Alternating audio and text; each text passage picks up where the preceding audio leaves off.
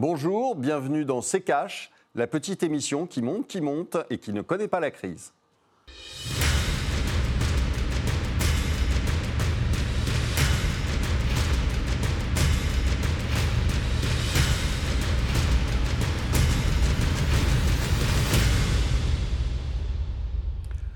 Bonjour, aujourd'hui nous allons vous parler de la crise, la crise financière. En est-on sorti? Peut-on avoir la même chose qu'en 2008 hein, aujourd'hui? Bonjour Estelle. Bonjour Olivier, bonjour à tous, bienvenue dans SC Cash. Au sommaire, cette semaine, vous l'avez dit Olivier, on va parler de la bourse et on va revenir sur la crise financière de 2008. Comment a-t-elle changé notre monde? A-t-elle fait évoluer la finance? Un nouveau crack boursier est-il envisageable? Ce sont les questions auxquelles nous allons tenter de répondre cette semaine. Mais d'abord, pour rappel, cette crise financière de 2008, elle a débuté par la faillite dans la nuit du 14 au 15 septembre de la banque Lehman Brothers aux États-Unis. L'établissement s'en est tiré avec une ardoise de 691 milliards de dollars et a laissé 25 000 employés sur le tapis. C'est la plus grosse faillite de l'histoire américaine. Dans la foulée à Wall Street, le Dow Jones a plongé à euh, a plongé de 500 points. Cette crise, elle a débuté en 2007 par les subprimes, ces prêts immobiliers accordés à partir euh, des années 2000 à des ménages américains qui ne, remplissaient pas les conditions euh, pour souscrire un emprunt, un emprunt immobilier euh, classique. Olivier, pour que l'on comprenne bien le, début de cette crise, en fait, c'est 2007 et, et donc c'est les subprimes. En fait, c'est même un petit peu plus tôt que ça. C'est fin 2006, début 2007. Euh, les, les, États-Unis entrent en récession, en fait. Commencent déjà à, baisser, les marges des entreprises commencent à baisser, donc il y a déjà des alertes. Euh, février 2007, vous avez euh, deux, boîtes de financement immobilière qui sautent. À ce moment-là, tout le monde, beaucoup d'économistes disent oui, mais enfin, c'est pas grave, etc.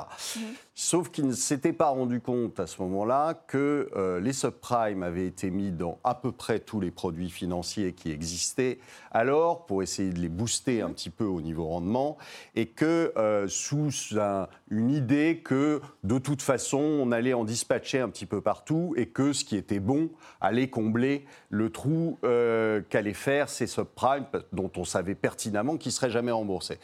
Et, mais pas de bol, ça se passe jamais comme prévu en bourse. Euh, et bah, on s'est aperçu que euh, ça ne suffisait pas à compenser, les bons produits ne suffisaient pas à mhm. compenser les mauvais. Euh, et, c'est parti à ce moment-là avec une, une, grave crise. Mais c'est pas les, finalement, c'est pas tellement les subprimes qui ont déclenché la crise. On était en récession début 2008 et les subprimes n'ont fait qu'aggraver la crise. Après la faillite de la euh, banque. Euh, et alors, il y a eu d'abord euh, qui a, qui a euh, fait faillite. Ça, c'était en début d'année 2008. Et puis les marchés sont remontés en faisant l'impasse totale sur, euh, un, sur la récession et deux, sur, le, cette faillite et sur les problèmes immobiliers.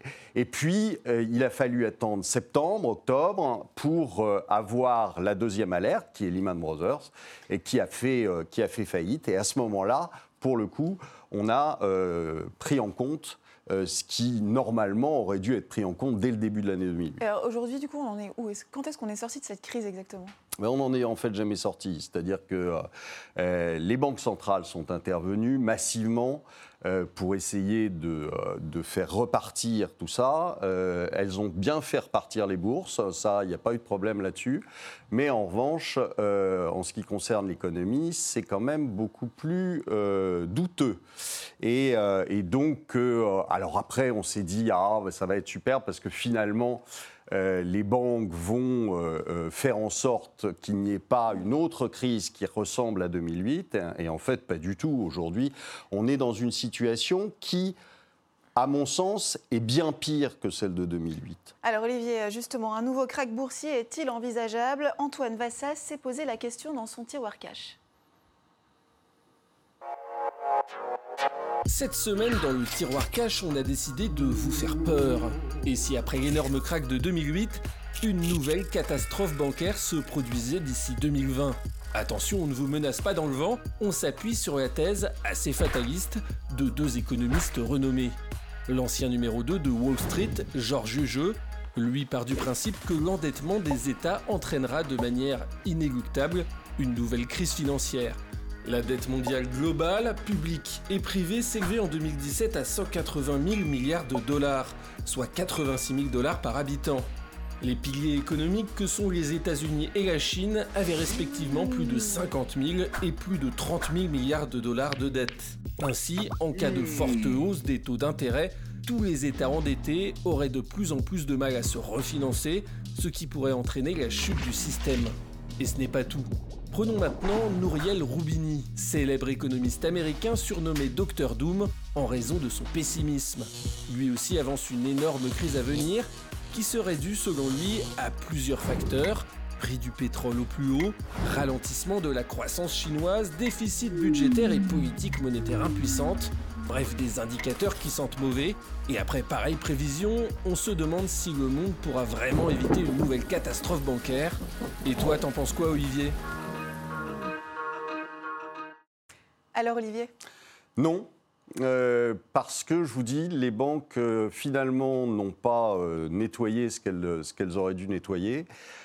Aujourd'hui, elles ont des effets de levier qui sont encore gigantesques. Qu'est-ce qu'elles auraient dû nettoyer, ces banques? Bah, ce, qu'on aurait dû faire, c'est simplement séparer l'activité de marché et l'activité bancaire pure, euh, c'est-à-dire revenir à ce qu'on a appelé le Glass-Steagall Act, ce qui n'a jamais été fait. Et donc, euh, elles ont continué à euh, jouer sur les marchés financiers avec des leviers énormes. Et donc, on sait très bien, c'est une, une, question de probabilité, on sait très bien qu'il y a un moment où il va y avoir un souci. Or, on le voit déjà. Parce que si réellement les banques s'étaient remises en ordre, eh bien, leur cours boursier ne serait pas celui de maintenant vous avez depuis 2008 des banques qui n'ont jamais cessé de baisser en termes de cours.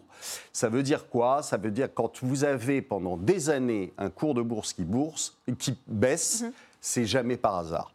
Donc euh, ça veut dire qu'il y a des loups dans les banques, que euh, récemment, euh, monsieur, monsieur, Draghi a d'ailleurs relancé des LTRO. Les LTRO, c'est purement d'apporter de, la, des liquidités à des banques mmh. qui se méfient euh, entre elles et qui ne veulent pas se prêter. Donc ça veut dire quoi? Si vous mettez des LTRO, ça veut dire que les banques sont mal. Qu'est-ce que c'est LTRO les LTRO, c'est un système, si vous voulez, c'est comme un, système interne bancaire qui permet d'apporter des liquidités et donc de, de chanter euh, si vous voulez, le, marché interbancaire. Les banques ne se prêtent plus entre elles parce qu'elles pensent que euh, celle d'en face est quand même douteuse, hein, et donc euh, la BCE se met au milieu de ça et prête à ces banques qui n'arrivent pas à trouver des capitaux sur les, sur les marchés interbancaires. Ça, ça veut dire quoi? Ça veut dire que les banques vont mal et que M. Draghi a beau essayer d'expliquer que tout va bien, mais si tout allait bien, il n'aurait pas besoin de faire de LTRO. Allez Olivier, on va voir si euh, Jean-Marc Daniel est d'accord avec vous. Euh, il est notre invité euh, cette semaine, économiste et professeur à l'ESCP Europe. Bonjour Jean-Marc Daniel. Bonjour. Bienvenue dans CKH. Merci d'avoir accepté notre invitation. je voudrais qu'on revienne sur les propos d'Olivier tout à l'heure qui nous disait qu'on n'était pas vraiment sorti de cette crise. Est-ce que vous êtes d'accord avec ça? Alors oui et non. C'est-à-dire, je, pense que euh, ce qui est important dans ce qui se passe en économie, c'est non seulement les aspects financiers, mais aussi les aspects de ce qu'on appelle l'économie réelle, la croissance, l'évolution du chômage. Et donc cette économie réelle, elle est assez cyclique, avec des périodes d'accélération et puis des périodes de ralentissement. Et euh, là où je rejoins ce qui a été dit dans la première partie de l'émission, c'est qu'on est à l'aube d'un ralentissement économique assez net, assez marqué. Ça a commencé hein, en, il y a deux ans, le taux de croissance en France était à 2,1, 2,2%, et là on sera à 1,3 1,4%. Et euh, ces ralentissements, ces récessions interviennent donc de façon cyclique, assez régulière. Il y en a eu le plus important, le plus significatif, c'était 1975, et puis ensuite il y en a eu 1982, 1993, qui a été aussi assez violent, 2001, euh, 2002, et 2008, 2009, qui a été de la même nature que 1975. Mais euh, les gens qui ont connu 1975 ont connu une crise tout aussi violente que celle qu'il y a eu en 2008-2009. Donc vous avez ces mécanismes qui reviennent. Ce qui est le plus inquiétant pour moi, c'est que la tendance de long terme, et c'est ça qu'on pourrait appeler la crise, la croissance moyenne mhm. durable, la tendance, elle n'arrête pas de baisser. C'est-à-dire qu'en 75, on plongeait, mais sur une croissance moyenne qui était aux alentours de 4,5-5%. Mhm. Là, on plonge avec une tendance moyenne qui est aux alentours de 1,5 à 2% dans les pays du G7. Et le facteur déterminant pour moi, c'est moins la finance que l'absence de gain de productivité. Alors nous avons un haut conseil de la productivité en France, on lui a demandé qu'est-ce qui se passe, et la réponse a été c'est une énigme. Donc euh, la réponse n'est pas très concrète et pas très pratique à mettre en œuvre. La productivité baisse, l'efficacité de l'appareil productif s'érode et les dirigeants. On pourquoi en gros. Et on ne sait pas pourquoi. Et on n'arrête pas de parler de disruption, de technologies nouvelles, de rupture technologique. Et sur le terrain, mais on ne voit pas les conséquences positives de cette disruption. Et donc là, je crois qu'il y a un vrai, véritable enjeu.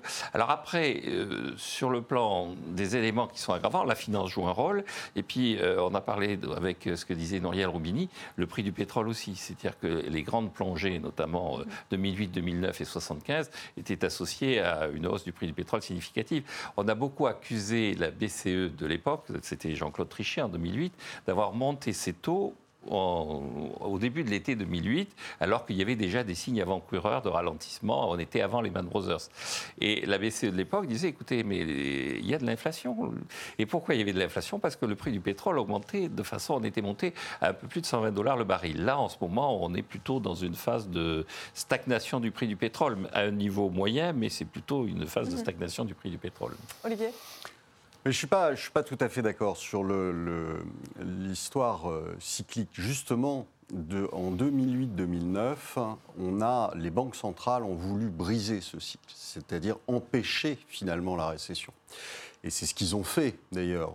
Alors il y a eu une récession en 2008-2009, mais on a, je pense qu'on ne l'a pas laissé aller jusqu'au bout. Et euh, le problème, il est là maintenant, c'est-à-dire que euh, quels sont les moyens supplémentaires face à une crise Il n'y en a pas. Hmm. Les taux sont déjà à zéro. Les banques centrales délivrent de l'argent comme on n'en a jamais vu. Et, euh, donc finalement, il n'y a, plus, a plus rien. Elles n'ont plus rien, elles n'ont plus d'effet de levier. Et c'est ça qui est, euh, qui est intéressant et c'est ça qui est euh, qui diffère des autres crises, puisque les autres crises, on avait des taux qui étaient remontés, et à, ce moment-là, la Banque centrale pilotait réellement le cycle en, contractant le crédit euh, au moment de, la surchauffe. Mais là, on est loin de la surchauffe. On ne l'a pas vu, la surchauffe. Hein. Euh, et, donc, euh, la seule croissance, finalement, qu'on ait eue, c'est en effet une croissance de la dette hein, phénoménale et qui a permis de dégager petite croissance aux États-Unis, aussi bien qu'en Europe, depuis 2008-2009. Mais finalement, c'est une fausse croissance. Et donc, ce qui est, ce qui est amusant, c'est les seules. Alors, croissance de la dette et puis croissance des marchés. Avec des marchés qui sont remontés de façon phénoménale, alors qu'il n'y a rien, au final. Il n'y a rien qui justifie aujourd'hui de voir des gens qui vous achètent en même temps de l'or, des bitcoins, en même temps les taux d'intérêt, les obligues, et en même temps des actions. Et ça gêne personne. Et on, est là face à une, espèce de déversement de liquidités phénoménal avec des gens qui se disent bah finalement les banques centrales délivrent quand on leur demande et donc euh, on est protégé et on a, on a les banques centrales derrière nous et on est en train de refaire finalement la même erreur que euh, on a refait après le, commencement euh, des quantitative easing, c'est-à-dire de se dire qu'est-ce que je risque? Il n'y a pas de croissance, il n'y a pas d'augmentation des résultats, mais on s'en fiche parce que de toute façon, on a des banques centrales qui vont payer derrière nous et qui vont emmener le marché, on ne sait pas où, mais euh, plus haut. Alors, ce qu'il y a d'intéressant, c'est qu'à la fois, je suis à la fois d'accord et pas d'accord avec Olivier. C'est là où je suis assez d'accord, c'est que les banques centrales ont essayé d'effacer le cycle. Je pense même que c'est celui de 2001 qu'elles ont essayé d'effacer, parce qu'en 2001, il y avait une composante politique. Quand l'économie américaine s'est mise à ralentir, c'était juste au moment des attentats du 11 septembre. Et je pense que sur un plan politique, il était inacceptable pour euh, les autorités américaines de l'époque que l'on puisse associer le ralentissement de l'économie américaine aux attentats. Il fallait déconnecter les deux. Il fallait montrer que l'économie américaine n'était pas en ralentissement, même si le ralentissement était dans le pipe et était indépendant de ce qui se passait sur le plan des attentats. À partir de là, on est arrivé à un moment où effectivement la politique monétaire n'est plus en capacité de répondre. Je pense que les banques centrales, c'est une espèce de gourou. D'ailleurs, ce que je trouve intéressant, c'est la façon dont s'expriment les banquiers centraux. C'est-à-dire, Olivier a parlé de LTRO, vous avez demandé qu'est-ce que c'est. Quand euh, le gouvernement vous dit j'augmente les impôts, ça vous comprenez. Quand le banquier central dit je vais relancer le programme LTRO, vous ne comprenez pas. Donc il y a une espèce de transformation du discours économique au travers du banquier central qui est dans le mystère. La formule ultime, c'était la formule de Greenspan. Si vous avez compris ce que j'ai dit, c'est que je me suis mal exprimé. Et donc il y a une façon de transformation en pensée magique. Et une pensée magique, c'est un échec, c'est un aveu d'échec. Ça veut dire que s'il y avait une nouvelle crise, par exemple, les banques centrales aujourd'hui... Euh... Continuera à se réfugier dans un discours totalement abscon, mais seraient incapables de répondre. Mmh. Qui peut répondre? Alors là aussi, les États, je crois qu'il y a une des grandes déceptions de, de, de la fin des années 90 et des années 2000, c'est que la politique budgétaire elle-même est dans l'incapacité de répondre. C'est-à-dire qu'on a creusé les dettes publiques, on a accumulé de la dette publique. La Banque centrale, finalement, son seul rôle maintenant, c'est de faire en sorte que ça coûte le moins cher possible en réduisant systématiquement les taux d'intérêt pour que la charge de la dette ne soit pas à la hauteur de ce gonflement spectaculaire des dettes auquel on a assisté. Mais le résultat n'est pas là sur le terrain. Et moi, je pense que le véritable enjeu, et c'est un peu le message de ce qui se passe aux États-Unis, qu'est-ce qui marche dans ce que fait Trump? C'est les baisses d'impôts. C'est-à-dire, d'une certaine façon, en baissant les impôts, en redonnant à la, au secteur privé les moyens d'exister et les moyens de digérer, d'organiser sa réponse au cycle. Mais les outils de politique économique traditionnelle sont de moins en moins efficaces et commencent à devenir effectivement euh, nuisibles. C'est le problème du médecin. Il y a un moment où son but, au début, c'est de soigner, puis ensuite on lui dit le premier, c'est de ne pas nuire, et on est arrivé au moment où même ce but-là est en train de ne pas être rempli. Ça veut dire que si demain, par exemple, il y avait un nouveau crack boursier, la situation par rapport à 2008, elle serait pire? Il y aurait deux choses. La bourse baisserait. Bon, la bourse avait baissé en 2008. Si je prends le CAC 40, on était descendu jusqu'aux alentours de 3000, 3000, 3200. Maintenant, on est euh, vers 5500. On est reparti. Mais on peut, dans ces cas-là, pour, l'épargnant qui détient le grand conseil, c'est toujours soyez patient. Ça a baissé, c'est cyclique. Il faut attendre que ça remonte. Ce qui est frappant dans tout ça, c'est là, je rejoins un des propos d'Olivier, c'est que les, les épargnants qui ont vu tous ces actifs s'accroître commencent à se poser que cette impuissance des, acteurs traditionnels de la politique économique fait que ce qui va revenir en avant, c'est le secteur privé et la monnaie historique, la monnaie mondiale, la monnaie de tous les temps, c'est-à-dire l'or. Et on assiste à une espèce de flambée sur le marché de l'or.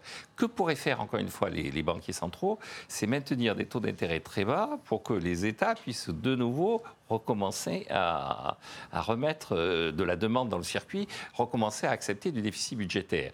Et, euh, et, je maintiens, le seul élément, à mon avis, qui serait efficace, c'est de baisser les impôts des entreprises. C'est-à-dire la force de Donald Trump, c'est d'avoir baissé les impôts des entreprises. La faiblesse de l'Europe, et singulièrement de la France et de l'Italie, c'est de maintenir une pression fiscale sur ce créateur de richesse qu'est l'entreprise, qui rend l'incapacité de se redéployer et de répondre en termes d'investissement et en termes de réponse au choc. Oui, mais euh, il y a quelque chose qui, euh, ne fonctionne pas, euh, à mon avis, dans le, mécanisme de Trump. Hein. C'est bien joli de baisser les impôts. Mais si on s'endette de l'autre côté, c'est des impôts futurs. Ah, ça, Donc, clair, euh, oui. à un moment ou à un autre, il va être obligé de recoller des impôts encore plus forts que euh, ce qu'il y avait avant, tout simplement parce que la dette a explosé pendant ce temps-là. Et donc, euh, c'est un peu, je trouve, c'est encore une fois, c'est de la com, hein, mais c'est purement de la com. Parce que malheureusement, de l'autre côté, euh, on sait très bien que euh, les entreprises, et c'est d'ailleurs pour ça qu'elles ne rapatrient pas tout leur argent, etc., parce qu'elles le savent très bien, au final, euh, ce qui va se passer. Elles savent très bien que là, on baisse les impôts. En fait, pour, pour attirer le, pigeon, celui qui va rentrer en disant bah, finalement, c'est pas cher de payer des impôts aux États-Unis, donc je rapatrie mes capitaux, et derrière, on va lui taper sur la tête, parce qu'il n'aura pas le choix. Parce que la dette, c'est de l'impôt futur. Donc, euh, euh, à un moment, il va être obligé de remonter les impôts sur les entreprises ou sur les, les privés, peu importe. Mais il y en a un qui va, qui va prendre.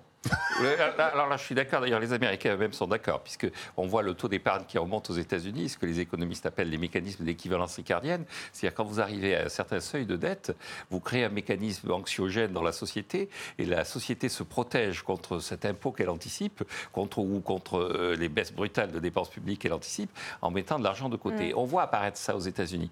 Ce qui est intéressant dans ce qui s'est passé aux États-Unis, c'est qu'effectivement, il a essayé de combiner euh, des baisses d'impôts pour euh, les, les ménages, parce que c'est eux qui votent. Les entreprises, ça ne vote pas. C'est un mode d'organisation. ça, ne vote qu'indirectement au travers des ménages qui ont un emploi. Mais les entreprises, ça ne vote pas. Alors que les ménages, ça vote direct. Donc il a essayé de combiner ça en disant je baisse sur les ménages, je baisse sur les entreprises pour avoir de la croissance. Je pense que euh, la bonne solution aurait été de moins baisser, mais de concentrer la baisse effectivement sur les entreprises. Et on revient encore une fois à ce qui se passe en Europe, c'est-à-dire et notamment en France. En mhm. France, on est dans une situation totalement à l'opposé de ce qu'il faudrait faire. C'est-à-dire qu'on est dans une phase où on est en train de vouloir baisser les impôts sur euh, les ménages sans résoudre le problème des entreprises dans une phase où on banque d'investissement. Qu'est-ce qu'il faudrait faire du coup? Il faudrait, à mon avis, c'est l'OCDE qui raconte ça, et donc il y a 233 impôts sur les entreprises. Alors, ça ne veut pas dire que toutes les entreprises paient 233 impôts, ça veut dire qu'il y a 233 prélèvements que est susceptible d'avoir à payer une entreprise. Et on vient encore d'en rajouter un au travers de la, prise en charge, alors je ne sais pas comment ça va se concrétiser, mais des bicyclettes par les entreprises. C'est-à-dire, si, si vous venez à votre entreprise à vélo, vous allez avoir un prélèvement qui va assurer. Et donc, euh, je pense qu'il aurait fallu considérablement simplifier la fiscalité des entreprises et la mettre justement en conformité avec l'évolution du cycle. C'est-à-dire faire en sorte que dans les périodes de récession, les entreprises n'aient pas beaucoup à payer d'impôts. En revanche, dans les périodes où elles sont plutôt assez portées par la dynamique économique, qu'on puisse leur demander de contribuer à l'effort commun. Or, ce n'est pas du tout ce que l'on met en place. C'est-à-dire qu'on continue à garder les 233. Vous avez un rapport qui vient d'être publié là par euh, le Centre d'analyse économique sur ce qu'on appelle les impôts de production, les impôts que vous payez indépendamment de ce que vous gagnez, et qui dit, écoutez, on est arrivé à plus de 100 milliards d'euros, c'est totalement Jean-Marc Daniel, je voudrais qu'on s'intéresse à une citation, celle de Stéphane Kruskamp, qui est directeur des investissements pour la société de gestion euh, allemande DWS.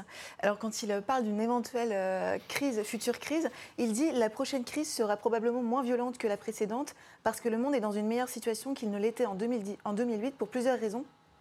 Premièrement, les banques ont fait leur devoir et le potentiel de contagion au niveau mondial n'existe plus. Deuxièmement, les banques centrales ont mis en place des outils dont elles ne disposaient pas en 2008. Est-ce que le potentiel de contagion au, niveau mondial existe Je, je, je, pense qu'Olivier n'est pas d'accord avec. il n'est pas d'accord avec ça. Urgemment, il devrait changer de métier. Alors, alors, je, pense par rapport à cette assertion, je pense d'abord que les banques, effectivement, ne sont pas en aussi bonne santé qu'elles devraient l'être. Et ne serait-ce que parce que. Euh, C'est-à-dire qu'on n'a pas retenu les, leçons. Euh, oui, et puis elles sont les victimes indirectes de la, de la politique monétaire. Si vous faites baisser les taux, c'est pour faire en sorte que la dette publique coûte pas trop cher. Mhm. Mais de notre côté, vous avez en des gens qui gagnent de l'argent au travers des taux, et eux, ils ne peuvent plus gagner d'argent. Ils sont dans une situation où, effectivement, ils sont coincés par le fait que leurs produits ne rapportent plus autant. Et donc, ils s'engagent soit dans des des investissements dangereux, soit ils se retournent contre le mm. client. Maintenant, une banque, dès que vous rentrez dans, un, dans, une banque, il faut payer quelque chose. Le moindre geste que vous avez à faire avec votre banque va vous être facturé. Le deuxième élément dans ce qu'il raconte, c'est que je pense que euh, les banques centrales, et là, non plus, en fait, en fait si vous avez compris ce que j'ai dit, voilà, ils sont dans une phase de désarroi. En revanche, là où je pense qu'il y a un élément positif, et je maintiens, c'est le prix du pétrole. Mm-hmm. Les, les, les 93, ça avait été associé assez souvent à la, euh, à la, guerre du Golfe, à la crise entre euh, l'Irak, le Koweït et tout ça. En fait, c'était euh, le retournement cyclique. Mais le prix du pétrole avait aggravé la situation. Et 2008-2009, et, il y avait à l'époque des gens qui nous annonçaient qu'on monterait à 200 dollars le baril. Dans un contexte où le producteur premier producteur mondial de pétrole maintenant, ce sont les États-Unis. Et le deuxième, ça devrait être cette année, le Canada. C'est-à-dire que le prix du pétrole est aussi déterminé par des gens qui sont dans ce bloc d'économie moderne développée. La dernière remarque que je ferai, c'est qu'en 2007-2008, la Chine avait des réserves de croissance. La Chine dégageait un excédent extérieur considérable, 10% du PIB. Cette année, la Chine va emprunter c'est-à-dire va être un emprunteur net sur les marchés à hauteur de 40 à 50 milliards de dollars. Et donc la locomotive chinoise mhm. va devenir plutôt un wagon qui freine. Olivier alors sur le pétrole, le problème c'est qu'on peut, on peut évidemment pas faire beaucoup de prévisions pour la bonne et simple raison que si ça suit euh, justement la récession qui est en train de se, dérouler, euh, le, prix du pétrole baissera. Mmh. Euh, on pourrait le retrouver facilement en dessous de 30 dollars le baril et ça serait euh, pas étonnant euh, en fonction du cycle. La demande baisse, donc à ce moment-là, les marchés le prennent en compte, hein, quelle que soit l'offre d'ailleurs, peu importe, et le pétrole baisse. Mais en revanche, avec tout ce qui se passe au niveau géopolitique entre les États-Unis, l'Iran, etc., si jamais il y a un pépin, un gros pépin, et eh bien là, vous pouvez retrouver le, prix du pétrole à 200 dollars le baril. Hein. un bateau qui coule dans le détroit d'Ormuz, par exemple, ce genre de plaisanterie, ça peut, ça peut aller loin. Et à ce moment-là, bah, vous avez d'une part les pays qui sont rentrés en récession, d'autre part un pétrole qui flambe, peu importe qu'il soit à 100 ou à 150 ou à 200.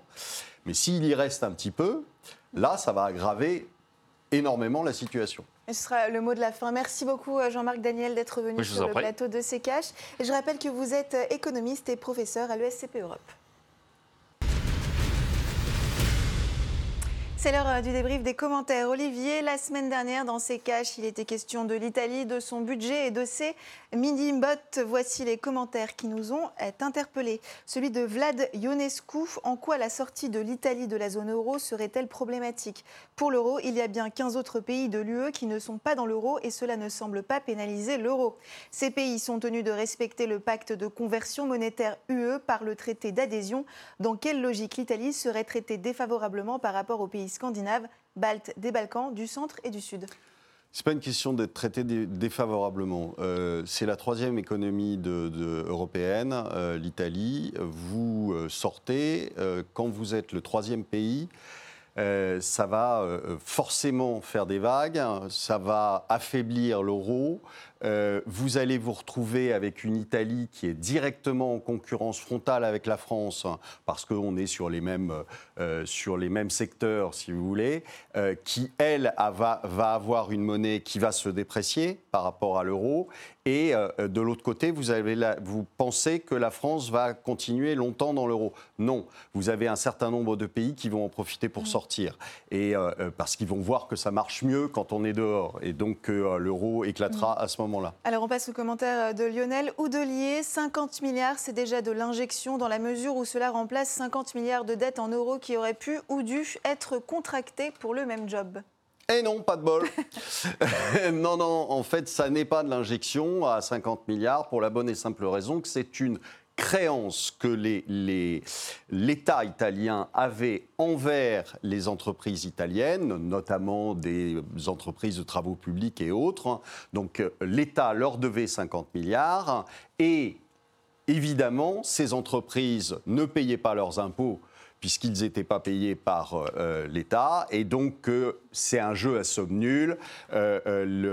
L'Italie, le, gouvernement italien va récupérer 50 milliards et il va payer 50 milliards. En gros, c'est juste un, un, système de compensation. Et si ça reste à 50 milliards, ça sera un système de compensation. Si on va au-delà, puisqu'on parlait de 100 milliards, eh bien, à ce moment-là, pour le coup, euh, vous avez quand même le début d'une monnaie. Merci Olivier, merci de nous avoir suivis. C'est la fin de cette émission. N'oubliez pas que pour voir ou revoir notre numéro euh, consacré à l'Italie, ça se passe sur notre site internet rtfrance.tv. Vous pouvez aussi euh, réagir à ce numéro sur les réseaux sociaux avec le hashtag RT Olivier, un dernier mot. Attention, la prochaine va être extrêmement violente.